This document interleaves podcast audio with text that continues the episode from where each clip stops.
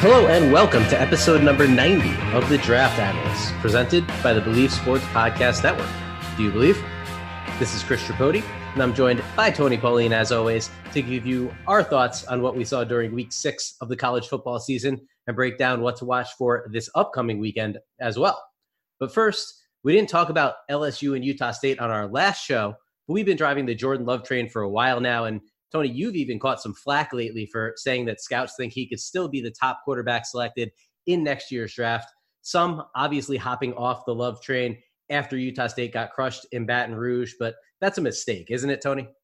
I think what happened is there were a lot of people who saw Jordan Love for the first time, uh, really haven't done much work on him, uh, primarily people on the outside and just fell, it just fell off him off of that one game. And it was a bad game. There's no doubt about it. He, there's no way to stick up for it. He couldn't move the offense.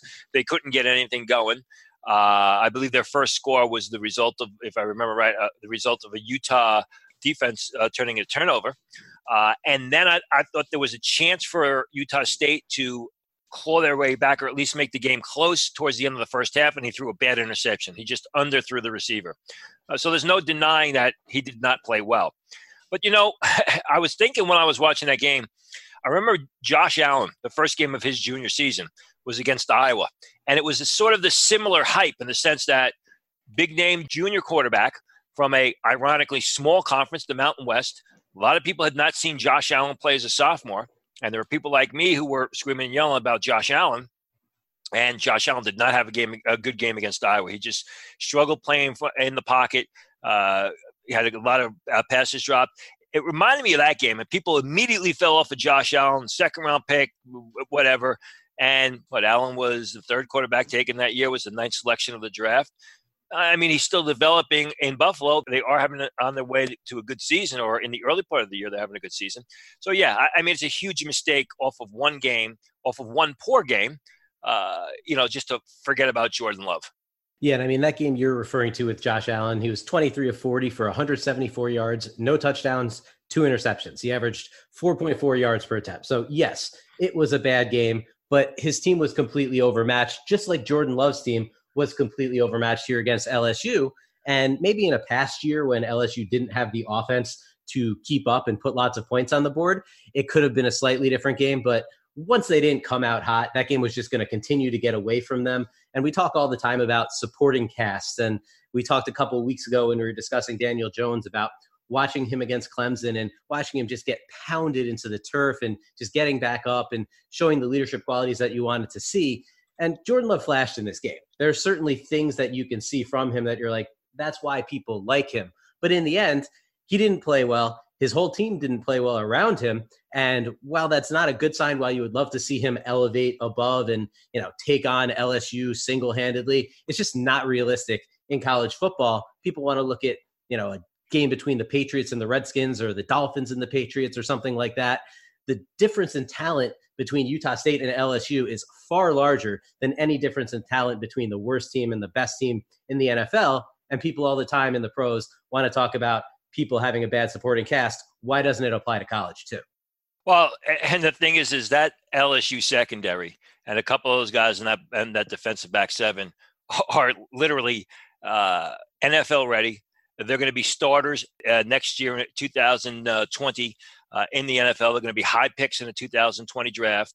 Grant Delpit, who I've, we've gushed over on this podcast, Kristian Fulton, who isn't even having a great year you know, Kary Vincent Jr. And then there's Derek Stingley. I mean, the true freshman who's playing lights out, who, you know, already looks like he's going to be a very early pick because he's a uh, top NFL prospect. So it's not that they were just overmatched, but they were overmatched by NFL quality prospects. Absolutely. And we'll move on here to some other reviews from week six. We'll start with the game we spotlighted last week, which was Michigan State at Ohio State. This one ended 34 10 Buckeyes. Not that surprising. Justin Fields had three touchdowns. J.K. Dobbins, 172 yards on the ground and a score. Overall, Ohio State ran for 323 yards. Coming into the game, Michigan State hadn't even allowed 300 total rushing yards coming into the game. Now, Dobbins showed off everything that we already know about him his ability to turn the corner, his burst, his quickness. He runs with power. He's got excellent vision. 67 yard touchdown for him in this one. It wasn't a breakaway speed type of touchdown. He broke a couple tackles and ended up getting to the house. It was after kind of a slow start. He was averaging maybe three yards per carry or so until that long one, but that TD pretty much put the game out of reach at 24 10. The guy that was impressive up front for the Buckeyes was tackle Thayer Munford. Solid strength, showed good push in the run game, has the range to seal off on reach blocks and get to the second level. Tony, did this OSU dominance on the ground against such a really good run defense surprise you at all? It did, especially when you consider the somewhat inexperience of the Ohio State defensive line. You know, you, you said in relation to J.K. Dobbins, it was a bit of a slow start. That's because the Michigan State defensive front seven really kept Ohio State at bay early in the game. I mean, they were playing mano a mano with them. They were, you know, they were they were trading punches. And then what happened was, is you saw midway late in the second quarter, all of a sudden the Ohio State uh, offensive line just took over the game and just dominated. And that really, from that point on, midway through the second quarter, through the rest of the game, Ohio State scored 24 points in that second quarter. I mean, it wasn't even a contest. Uh, I was surprised the way that the uh, Ohio State offensive line really dominated what is a talented Michigan State defensive line. Raequan Williams, you know, finished the game with eight tackles, but he really didn't have much of a, an impact. Mike Panasiuk, who I grade as a late round pick, he played relatively well. One sack, three tackles for loss, and seven tackles. But I mean, some of the other guys, Naquan Jones, three tackles. Jacob uh, Panasiuk, uh, he had three tackles. Kenny Willekes, again, you know, seven tackles, but a lot of those tackles were down the field after Dobbins had uh, broken through the line of scrimmage, and they were they were tackles after the fact. So I was a little bit surprised. I, I think I don't know if I was disappointed in the Michigan State defense, but I was very surprised and very impressed with that Ohio State offensive line. Absolutely. And on the other side of the ball, Chase Young, a bit quiet in this game, especially early on going against Tyler Higbee. Did have some pressures late, started to make an impact once Michigan State was forced to abandon the run and he could just pin his ears back and rush the passer.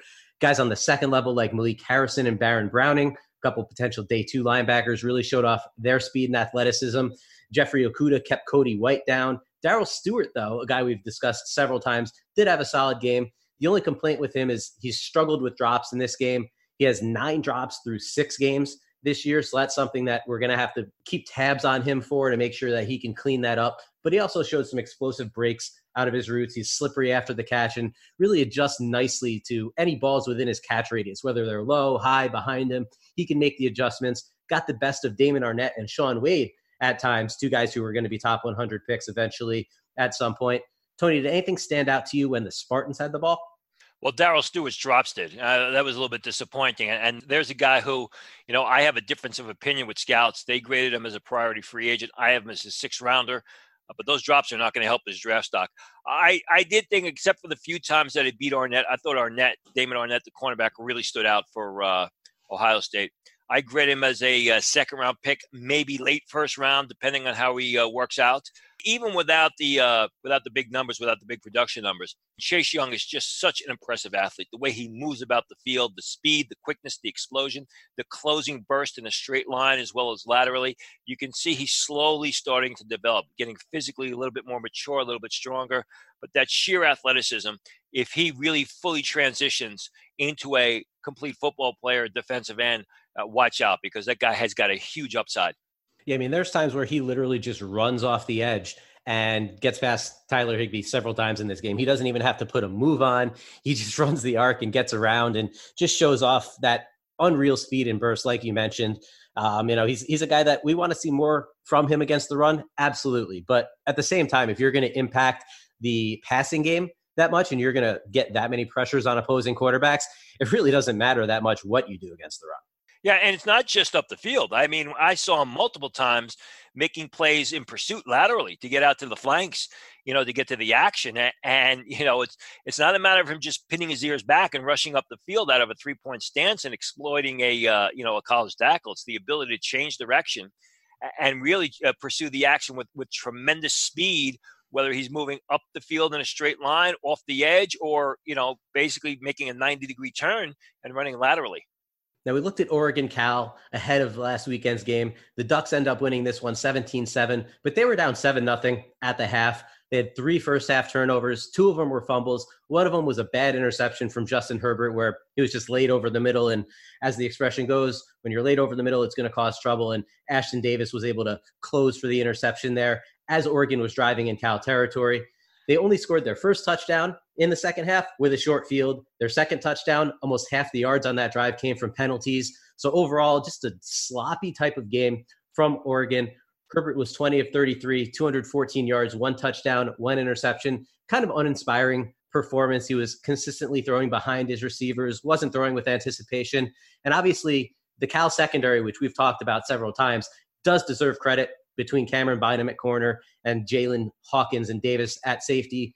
But in this game, Herbert looked more like Cal quarterback Devon Modster, the backup filling in for Chase Garbers, than a future number one overall pick or even a top five pick.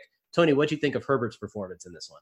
Uh, you know, you said uninspired. I mean, that that's the perfect term. You, you, you just think, you know, down after down when he couldn't move the team, you know, you wonder what's going on. He doesn't show that killer instinct. He doesn't really show the ability to carry the team on his shoulders. Uh, the stats were very ordinary. Granted, to his credit, he came through late in the game when Oregon needed him, but I thought there were a lot of opportunities early on where he could have basically put Oregon out in front for good and, and put the game away.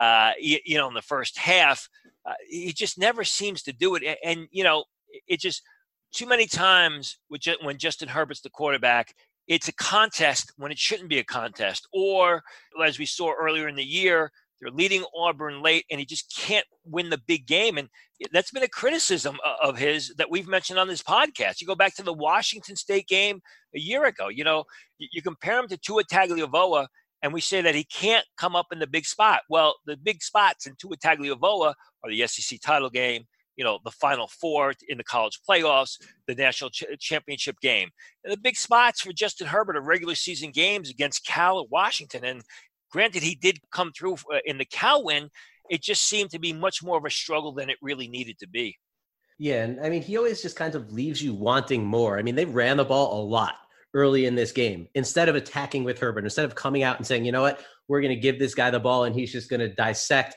a good secondary. Does that say something maybe about the coaching staff knowing that, hey, you know what? Justin's really talented and this guy's a good football player, but we need balance on offense and we need to help him more than he's going to carry us. And that's kind of the knock that we've been talking about a little bit. I, you know, I don't know because I'm not in that coaching room. I, I, I think the, the, coach that they have there, Mario Cristobal, runs a balanced offense, and he's not going to put it on Justin Herbert's shoulders. So I don't think it's a situation where they're going more towards the run because they're disappointed in Herbert, or he's shown the inability really to carry the team on his shoulders or come through in the big spots. Uh, you know, could also been the fact that you know you mentioned that Cal secondary, which is a relatively talented one. Uh, which is why they ran the ball so much. I, I think that's just Cristobal's coaching style. And you know what? It's a good thing because Herbert's not like we, you know, I hate to be redundant, has not shown the ability to carry this team on his shoulders when a lot of, eh, you know, you think he should be able to. Absolutely. And one guy who did seem to do some things on offense, really help Herbert out as his main guy, is tight end Jake Breeland, guy we also mentioned last week. He was finally kept out of the end zone this week after he had three straight games with at least one touchdown. But he had five catches for 87 yards, had a 30 yard catch up the seam that set up that go ahead touchdown showed some ability after the catch as well, making people miss. He's had four or five catches in every single game this season. So he's been extremely consistent, even as Herbert has been up and down, in addition to some of the big plays that Breeland's put on film. And he's over 15 yards a catch as well. And he doesn't do a bad job as a blocker. I mean, he's primarily a move tight end type of pass catcher first, but when they ask him to block, you know, he, he gives effort, he blocks with solid fundamentals. He's just got to get a little bit stronger because he is a tall, thinner guy. And really what Jacob Breeland is doing is what Justin Herbert isn't doing, and that's taking advantage of his opportunities. I mean, Breeland was not the starter last year, as we talked about a couple of times on this podcast, and I, th- I believe he was a week two riser in my riser slider column over at Pro Football Network. You know, uh, he's a guy who, who didn't start last year. He's a guy who moved into the starting role and as you said is produced every single weekend one of the reasons that Justin Herbert that was floating around that why Justin Herbert returned to Oregon for a senior year was that his brother was a five-star recruit at the tight end position, and Herbert wanted to go back to school to throw passes to his brother. His brother can't get on the field because Jacob Breeland's playing so well, and you know he's basically developing into an overall uh, tight end. As I said during the college football game day blog, I think right now he's fasting, he's rising faster than any senior tight end. He was a guy who came in, was given basically street free agent grades by scouts. I liked him a little bit better because I saw the flashes in 2018. And I thought if he only got the opportunity, you know, he could produce and really show himself to be not only a good athlete, but a good football player. So far, so good. If he keeps it up, we're going to see him in a postseason All Star game, and Breeland's going to get himself invited to the combine. Now, our final review from week six takes us to Boulder, where Arizona went in and beat Colorado 35 to 30. Khalil Tate returned from his one week absence, and he did it in a big way 31 to 41, 404 yards, three touchdowns, one interception. Unfortunately, that stat line is a little bit deceiving. He missed some throws. His ball placement was a bit inconsistent, even on his completions. But overall, it was a step forward for him, even though Colorado was really leaving receivers wide open all game, and Tate just was able to pick them apart. His counterpart on the other side, Steven Montez, 28 of 42, 299 yards and one touchdown in the losing effort. Laviska Shenault was sidelined in this game, but Montez really focused on Tony Brown, who has stepped up big time with Shenault out most of the past two games. Nine catches for 153 yards and three scores versus Arizona State last week. 10 catches for 141 yards this week, really giving Montez a go to guy without his go to guy. Montez, though, does a nice job keeping plays alive in the pocket. He keeps his eyes downfield. He's also limited turnovers well this year, didn't have any in this game. So I'm still impressed with what I've seen of Steven Montez, even if it isn't kind of the flashes of upside that we may have expected. We're seeing a little bit more consistency from him. We're seeing him stay away from the mistakes, but but again, it's sort of a Justin Herbert situation where you know, he's not playing poorly, but you expect a lot more from him. You, you, know, you think that he should be playing at a higher level on a week in, week out uh, basis. Basically, you, you thought that he should have played at the level Khalil Tate played at during that game because Tate played wonderfully. Now, you know, we got to see is this something that Tate he can get the momentum going in his direction, or is it just the exception to the rule? Because you know, one thing about Khalil Tate is he's very athletic. He's got a great upside, but he's incredibly inconsistent. He'll have a game like he did against Colorado where he plays lights out and he leads the team to victory, and then he'll have two or three stinkers like he did the beginning of the season, especially that game against Hawaii kind of sounds like what we used to say about Steven Montez, where he's flashing massive upside, but then you have the downs that come with it. Whereas this year, it seems like Montez really isn't flashing that same level of upside, but the consistency is there. So, as you said, you kind of want to see Montez go for a big game or two the rest of the way here, just to confirm that that upside is still there while avoiding the downs, in which case we can look at it as a positive for him. But I still think with Montez, and I'm a big Montez fan. I mean, he's a guy that on this podcast we spoke about, you know, when we started this podcast a year ago. I just think that, you know, you said with Justin Herbert, he leaves you wanting more. And I get the same kind of vibe every time I watch Steven Montez. He'll make a lot of passes that, you know, you'll drop your jaw because they're so fantastic. And then he makes other plays and you're dropping your jaw saying, what the heck was that? You know he's he's got to pick it up. There's no doubt about it. He came in the season, scouts graded him as a seventh round pick. I had him as a third round prospect only because I knew of his upside. I knew what the best of Steven Montez was. I just don't see him. I agree with you. He's not playing bad football, but he's not playing up to his level of ability, which I think is going to hurt him come draft time.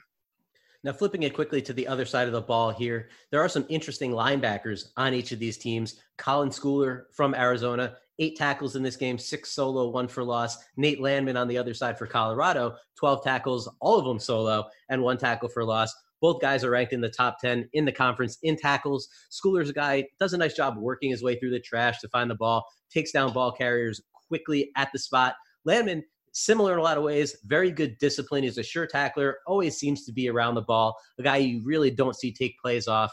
Preseason, we had Landman as a fifth rounder and Schooler with a sixth round grade anything from this game or the season so far, Tony, that has changed your thoughts on these two?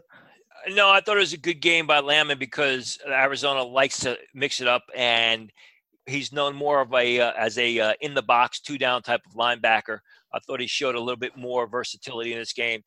Landman versus Schooler are two different types of uh, linebackers. Schooler is more your undersized run and chase pursuit type of guy, where Landman is more of a you know inside of a three four type guy who is going to be more of a two down defender uh, that doesn't cover a lot of area. Uh, Colorado's got Oregon this week. So we talked about Jake Breeland before. Now we're talking about Colorado now. We're going to have to see how Landman, as well as Davion Taylor, who was uh, well liked in the scouting community, the, the outside linebacker, smaller, small and chase guy, as well as Michael Onu, do against that Oregon offense and Jake Breeland. That is a Friday night game. Um, so that is a game to keep an eye on. Now, I'll get to a bunch of week seven previews in just a minute. But before we do, please support the draft analysts by subscribing on iTunes, Stitcher, Google Play, or any of the big podcast platforms. You can also find us at bleav.com. Leave us a rating and a review. And if you have any questions you want answered on the show, tweet us at Chris Tripodi, at Tony Pauline, and at Bleav Podcast to get in touch. Now, a couple weeks ago, we noted the matchup between Clemson wide receivers and North Carolina's Myles Dorn in the secondary. That game ended up being pretty close, too. Obviously, UNC was a two point conversion away from taking down Clemson. This week, the Tigers play Florida State. It's another big spread, 27 points, but there's still some intrigue in the passing game. Obviously, we're going to be watching Tee Higgins and Amari Rodgers, Justin Ross, too, for 2021 draft purposes. And we're going to be watching this trio go against the Florida State secondary featuring Levonta Taylor and Stanford Samuels. Taylor's a guy who isn't particularly big or particularly fast. Perhaps realizing this, FSU kind of has him playing more of a hybrid safety role this year, much like they did with Lamarcus Joyner several years ago. Already has more tackles and the same number of interceptions as he had last year. Seems like he's really taking to his new role nicely after struggling with some back issues in 2018. What is this season and this new role done for his draft stock, Tony? You know, Levonta Taylor, he's too inconsistent. He's got average size, he's got average speed, he's a flash player, a guy who makes plays once in a while, but there's just not a lot of consistency to his game. I know there were some people who talked about him being a second day pick. I had him graded as a seventh rounder. Speaking with scouts, they had him anywhere uh, from a mid fifth round grade to a priority free agent. He's just a guy who really doesn't seem to put it together. And he is the type of guy with that Clemson offense, with those receivers, those underclassmen receivers, Amari Rodgers and, and Tee Higgins, never mind Travis Etienne, you know, who can basically take it the distance anytime the ball's in his hands. It, this is the kind of game that could give Levonta Taylor fits in the sense that he'll make one good play and then he'll make three or four bonehead plays. So he's really got to step up the consistency of his game. I don't think he's really helped his draft stock at all this year. Uh, you know, the Clemson game could be a statement game for him because there's so much terrific uh, offensive talent there. But it could all be, it could also be a game where you know, basically it's it's a nail in the coffin for uh, his draft stock as a late rounder. Now we'll move from FBS receivers over to a blossoming star from the FCS ranks. And now small school wideouts, sometimes they only get one chance in a season, especially their senior season, to face legitimate NFL competition.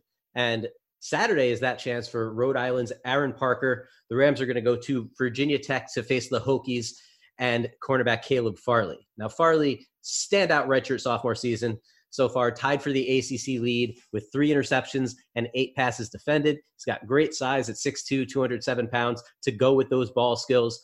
Parker, though, is 6'3, 42 catches for 682 yards and six touchdowns in five games this year. Takes a lot of short passes to the house, wins downfield at the FCS level. Doesn't really have a second gear, though. Speed is certainly a question for him. The real question for him, at least this week, can he win against a future NFL corner who has similar size and who he can't beat down like that? Yeah, and Farley played really well last week against Miami. Had two interceptions early in the game before Miami clawed their way back into the uh, contest. He, he, again, he was a week six riser for me uh, in my column at Pro Football uh, Network, and, and as I said, you know, he's the next big time defensive back prospect to come from, from the Virginia Tech program, and they've put a lot into the NFL. Parker's a guy that scouts like. I mean, there were some scouts that had Parker graded as a late round pick, six one and a half, 205 pounds, average speed in the sense that he's going to probably run in the in the uh, low four fives. He stands out in the CAA, which is one of the best conferences in uh, in Division One AA. I mean, they they basically always send somebody deep into the playoffs, oftentimes into the championship game, and it's different teams every year. Rhode Island's had a terrible program for a number of years. But Parker is, uh, you know, has piqued the scouts' interest because he's a consistent pass catcher. He basically shows great focus as well as concentration. Uh, I think that Farley's the better athlete. Parker's a real good football player. Farley's a little bit unpolished in his game. Uh, and this is, like you said, I mean, this is a, a game for Parker to step up this is one of those games that scouts will go back and, and look at.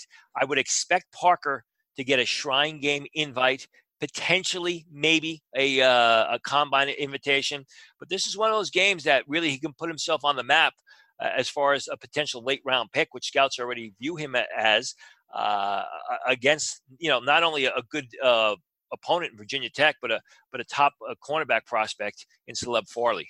Now we'll break away from the skill positions here for our final look ahead to week seven. And it's a battle in the trenches between two guys who have first round possibilities. That's Penn State pass rusher Yetur Gross Matos and Iowa right tackle Tristan Wirfs. Now, Wirfs is a guy that we stamped as a second rounder preseason, despite a lot of top 10 talk surrounding him. And that was mainly due to some athletic concerns. He does have great size at 6'5, 322 pounds, strong hands in a base. Did a nice job last weekend holding Josh Uche in check in a 10 3 loss to Michigan. Showed the ability to slide off the edge a bit, recover from a quick hand punch. Uche only had one tackle, was really a non factor in that game, and it was because of the play of Wirfs. Gross Matos, though, is a different tier of pass rusher. He's near the top of the Big Ten in both sacks and tackles for loss. He's a great athlete, so that's going to really test that part of Wirfs' game to see if he can stand up to the athleticism of Gross Matos. He doesn't have great bulk, so it's going to be an intriguing strength versus weakness type of matchup here. Yeah, I've been really impressed with Wirfs this year, and I, have moved him into the first round. I, I, think my second round grade was as much. I just wanted to see him develop as opposed to whether or not he had hit his ceiling, and he's definitely developed.